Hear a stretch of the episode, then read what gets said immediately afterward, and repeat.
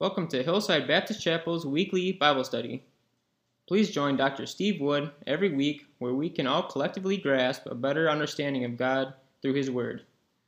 This podcast will be published every Wednesday night at 7 p.m. Contact information is as follows Dr. Steve Wood, Pastor, phone or message at 6438 6541, email at steverwood 002 at gmail.com. Prayer requests can be sent directly to hbcprayerlist2020 at gmail.com. Good evening, church family and friends. Welcome to our Wednesday evening podcast. Thank you for joining us tonight. And uh, we're going to begin tonight a study of the book of Jeremiah.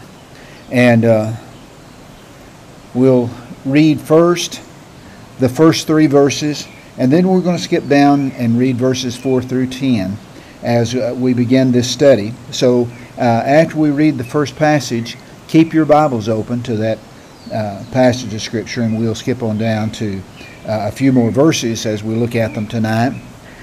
As we meet Jeremiah, we're going to be looking at him and uh, seeing his life and ministry over the next several weeks.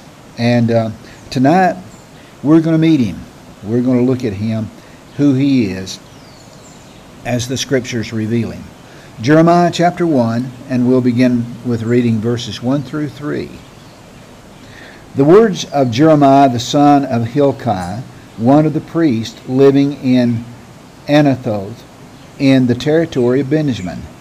The word of the Lord came to him in the thirteenth year of the reign of Josiah, son of Amon, king of Judah.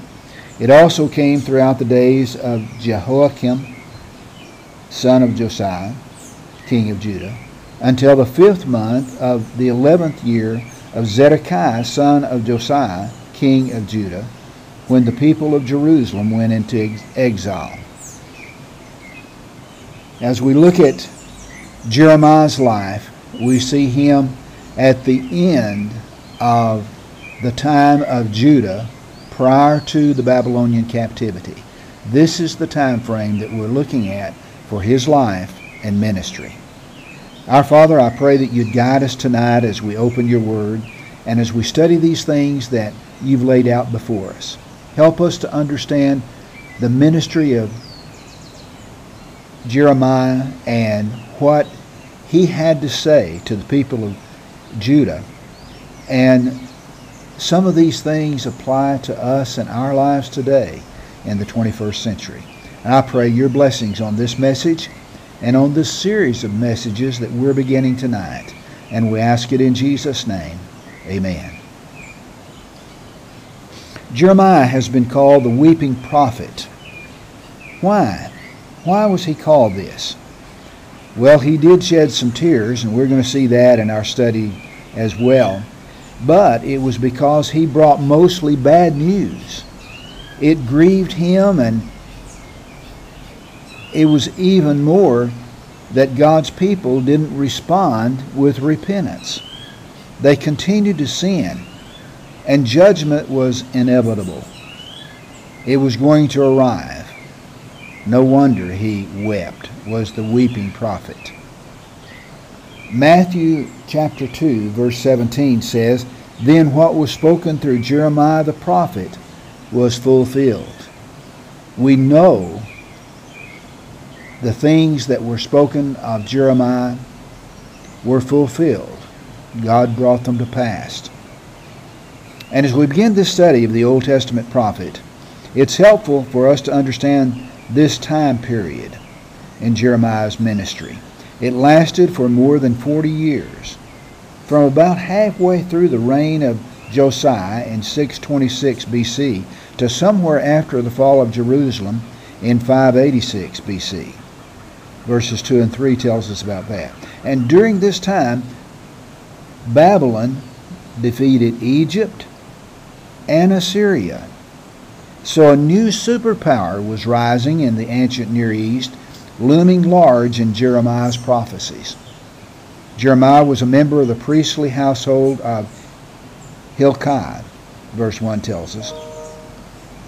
Hilkiah was probably descended from Abiathar, a deposed priest from the line of Eli, exiled by Solomon in 1 Kings chapter 2, verses 26 and 27. So the prophet's family heritage was complicated. And because of the time he lived in, God commanded him not to marry. Jeremiah 16, verse 2 tells us that. There are not many people in the Bible that God commanded not to marry. The Apostle Paul relates in 1 Corinthians 7, verse 8, that it's better for some not to marry for the gospel's sake. Now, Jeremiah is the longest book in the Bible. Both the word count in Hebrew and the number of verses in the English versions 1,364 verses. The content is not in chronological order, but most chapters include a reference date or a historical clue so that we can know where it falls in as far as history is concerned and uh, Jeremiah's ministry. The book features both poetic and prose, including narrative, sermons, object lessons, or parables, laments, and a letter. Key themes include God's judgment, justice, sovereignty, righteousness, faithfulness, sin, and the need for repentance. The Moody Bible Commentary summarizes the character of this important prophet. It says Jeremiah was a man of outstanding courage who boldly and unwaveringly proclaimed the Lord's message. Now let's read, his, uh, read these next verses, verses 4 through 10. It says, The word of the Lord came to me. I chose you before I formed you in the womb. I set you apart before you were born. I appointed, appointed you a prophet to the nations. But, I protested, Oh no, Lord God, look, I don't know how to speak, since I'm only a youth. Then the Lord said to me, Do not say, I'm only a youth, for you will go to everyone I send you to, and speak whatever I tell you. Do not be afraid of anyone, for I will be with you to deliver you. This is the Lord's declaration. Then the Lord reached out his hand, touched my mouth, and told me, I have now filled your mouth with my words. See, I have appointed you today over nations and kingdoms to uproot and tear down, to destroy and demolish, to build and plant. Now, we'll be talking about these things that God called Jeremiah to do in future lessons. But how were the Old Testament prophets appointed? When Isaiah was called, he saw the Lord high and uh, seated on a high and lofty throne, and his robe filled the temple. Angels call to one another when Isaiah was called. Holy, holy, holy is the Lord of hosts. His glory fills the whole earth. Isaiah chapter 6, verses 1 through 3. Similarly, when Ezekiel was called in Ezekiel 1 1, the heavens opened and he saw visions of God. Now, Jeremiah's call was not as dramatic as these, but no less authentic. Verses 4 through 10 that we read shows that he was a young man, probably under 25 years old. Timothy was also young when he was called. And God had in fact appointed Jeremiah, or chosen him, before he had even been conceived, verse 5 tells us. He felt unworthy, which was probably a wise response, we see in verse 6. If it was an excuse, God rejected it, commanded him to obedience in verse 7, and promised his presence and protection in verse 8. He then formalized Jeremiah's call by touching his mouth, indicating that the young man would no longer speak for himself, but for God. He said, I have filled your mouth with my words. The word of the Lord comes to Jeremiah in the 13th year of the reign of Josiah, as we read a moment ago, probably around 627 BC.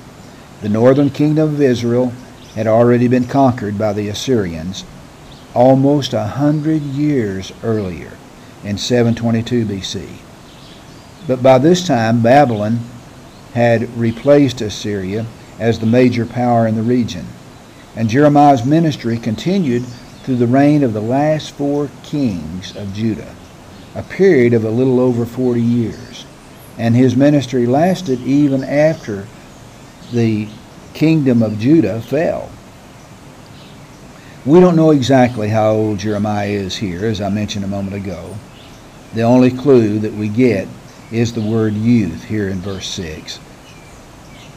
But that particular word is rather general and could describe anyone from being a teenager up through a young man in his early 20s. As stated before, many believe that he was around 25 when God called him. In most of your Bibles, this section that I just read from Jeremiah is probably headed the call of Jeremiah. We often use the term call in Christian circles but my experience has been that most people believe that's something reserved for only a select few, like pastors or missionaries or others in vocational ministry. And it is certainly used in that sense at times in the scriptures as well. But far more often, it's a term that applies to every disciple of Jesus. In his letter to the various churches, the Apostle Paul frequently referred to all disciples of Jesus as being called. Here's one example. In Romans 1:17, I'm reading from the English Standard Version. It says, "To all those in Rome who are loved by God and called to be saints, grace to you and peace from God our Father and the Lord Jesus Christ." Obviously, as the word all indicates, Paul was addressing all the believers in the churches in Rome, to whom he is writing. Now, Peter takes this idea that all Christians are called by God even one step further. In 1 Peter 2 9, and I'm reading again from the English Standard Version, but you are a chosen race, a royal priesthood, a holy nation, a people for his own possession that you may proclaim the excellency of him who called you out of darkness into his marvelous light. Again, Peter is writing to an entire church here. And not only is each and every disciple of Jesus called, we have been chosen by God to be priests who have been given the task of interceding for others and proclaiming the excellency of Jesus, whom he says in verse 9, who called you out of darkness into his wonderful light. So there's a general sense in which every disciple of Jesus is called, or in the term that I'm using this evening, every disciple of Jesus has been given a life purpose by God. In addition to that universal purpose, each person is also unique, and God gives to each of us a personal life purpose in which we can carry those universal purposes in a variety of different ways. And that is what we're going to focus on in this study. I'm convinced that this encounter is what enabled Jeremiah to persevere through an impossibly difficult life of ministry. From this point forward, Jeremiah spent the next 40 plus years trying to awaken the southern kingdom of Judah to what is happening. What's happening to them and what's going to happen if they don't turn back to God. In all of these years, he never once saw any encouraging signs every other prophet got to see at least some kind of impact from their preaching. Even, even if it's like Jonah, that result was not what they were hoping for. But not Jeremiah. Never once did he observe that his preaching made any impact whatever on the people of Judea or their leaders. As far as we can tell, he had only two converts in all of those years of ministry his secretary, Baruch, and an Ethiopian eunuch named Ebed Melech, who rescued him from a cistern. Prophetic books can be difficult to read because of their themes and judgments. Pray that God will prepare us for the study of Jeremiah as we ask Him to teach us to treasure each word of the Scriptures, for He is the source of it all. Let us pray. Father, we thank you tonight for your word as we begin the study of Jeremiah. I pray that you would help us, that our eyes might be open to the things that we need to see as Jeremiah speaks to this wayward kingdom. And I pray that your blessings would be upon each one tonight who is listening to this podcast and that we will be ready for this great study. Again, I pray your blessings on our church and upon all of our friends that are listening to our podcast. And we ask these things in Jesus' name. Amen. Contact information is as follows Dr. Steve Wood, Pastor, phone or message at 6438 6541, email at steverwood002 at gmail.com. Prayer requests can be sent directly to hbcprayerlist2020 at gmail.com. Thank you, and God bless.